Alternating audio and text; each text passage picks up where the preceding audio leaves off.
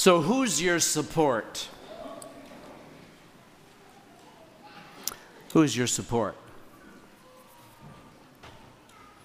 We live in a, a, country and in a time when people like to do it all themselves. And I got news for you if you try to do it all yourself, you're going to always wind up in trouble. So, who's your support? Who holds you up? Who keeps you together? The first reading that we have today is a classic. And uh, uh, very simple setup. So you got Amalek, who's a real jerk, and he's out starting a war. And so Moses says to Joshua, Listen, you go fight the battle, and I'll pray. So Moses is up there with his hands out on the mountain, and he's praying, and they're just killing it. And then he starts to get tired. And as his hands start to go down, Amalek starts to get the better of the battle. Back up, they're winning. Back down, things aren't going very well. So a couple of his friends come, come along, Aaron and Hur. And they said, Here, take a load off, sit down.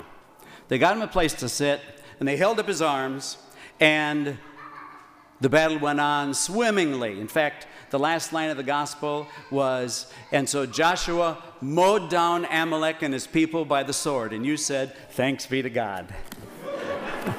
Don't you just love the Bible? But there's an important truth in this that we don't think about very often. And so when we think about this idea about support, what's the nature of your prayer? What's the nature of your prayer? I mean, I think about something like St. Monica. I think I might have mentioned her last week or a couple of weeks ago. So here's Monica, whose son's a playboy, or really a playboy, and uh, he's running around and his mom's praying and praying and praying and, and so finally he says i'm getting out of here and so he goes off to another town and his mom follows him mom can you leave me alone no she didn't she prayed and prayed and prayed and what happened now we have st augustine who's a doctor of the church she wouldn't give up but i suspect that many times our prayers kind of like we go to god like this cosmic vending machine and we stick three Hail Marys and we pull the knob and we don't get anything out of it, so we get mad and take our business someplace else. We kind of quit. We kind of give up. Well, the persistent widow with the dishonest judge wouldn't have gone very far if she would have given up, would she? And so we're given that example because, of course, God's not the dishonest judge. But what's the nature of our prayer? I think the other thing that sometimes it's important for us to just be clear about is that just because you pray for something doesn't mean you get what you want. I mean, to me, I kind of liken it that, you know, people see the bumper sticker, God made Notre Dame number one. Well, what about when Notre Dame plays another Catholic college? They're both praying for the same thing. So you see how dumb that is? So, what does it mean to pray? Well, an example from my own life uh, is something that I remind myself of often. So, when I was growing up, my dad was an active alcoholic. He wasn't abusive, he just was absent. He was working three jobs, and when he wasn't doing that, he was at the tavern. And so I used to pray like hell that God would change my dad. Prayed and prayed and prayed. And I remember one time going out to the garage, and he had there was a case of Schmidt beer in the garage, and uh, so I went out and I opened all the bottles and poured them out. And mom said, Johnny, he's going to kill you. And I said, No, he won't. Dad came home, case was empty. He just went down to the tavern and bought another one. He didn't know the difference. but I prayed and prayed and prayed. And you know what happened? God changed me. God changed me. Because during the time that I started that prayer, I didn't treat my dad very well at all. In fact, he was a non person. I didn't pay any attention to him at all. But over that period of time, God, God changed me, and that made a difference in our home. So, what about you in prayer? What about you in going to God for your support? Do you do that? Do you do it when it's convenient? Or is prayer like any kind of a relationship, like I would imagine a marriage to be, where it's, it's an everyday thing, it's a day in and day out thing, it's a relationship? And so when we do that, it becomes part of the fabric of our life. And so the second part, the second question I have for you today is who are you a support for? Because that's why we're here. Some people make the mistake of thinking that we're here to kind of keep our own nose clean and get ourselves to heaven.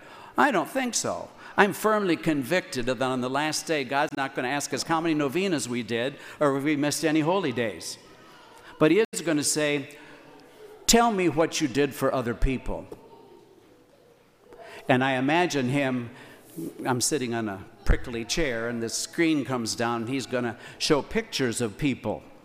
What did you do for her? Do you remember this guy? What about this one? God puts people in our lives for a reason. Okay? God puts people in our lives for a reason. That doesn't mean that we came to save them. We only got one Savior.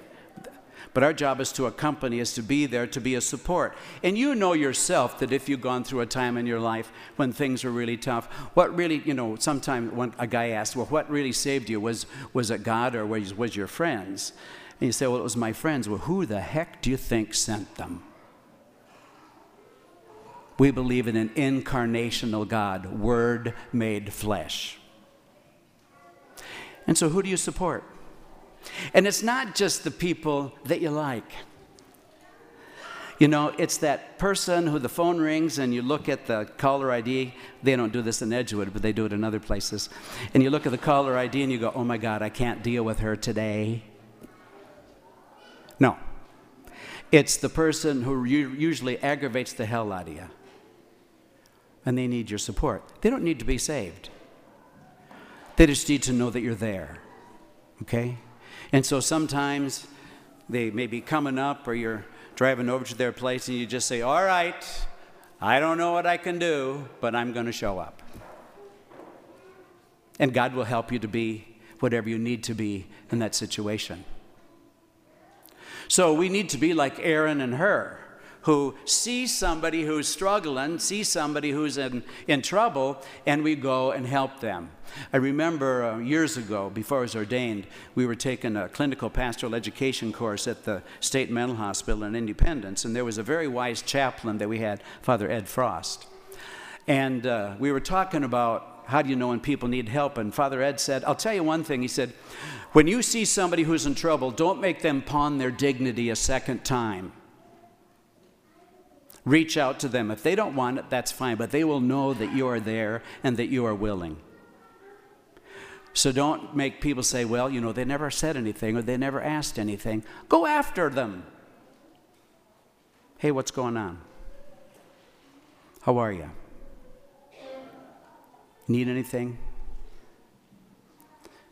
There's a saying that's worded a bazillion different ways on Facebook that says, be kinder than necessary because everybody's fighting some kind of a battle.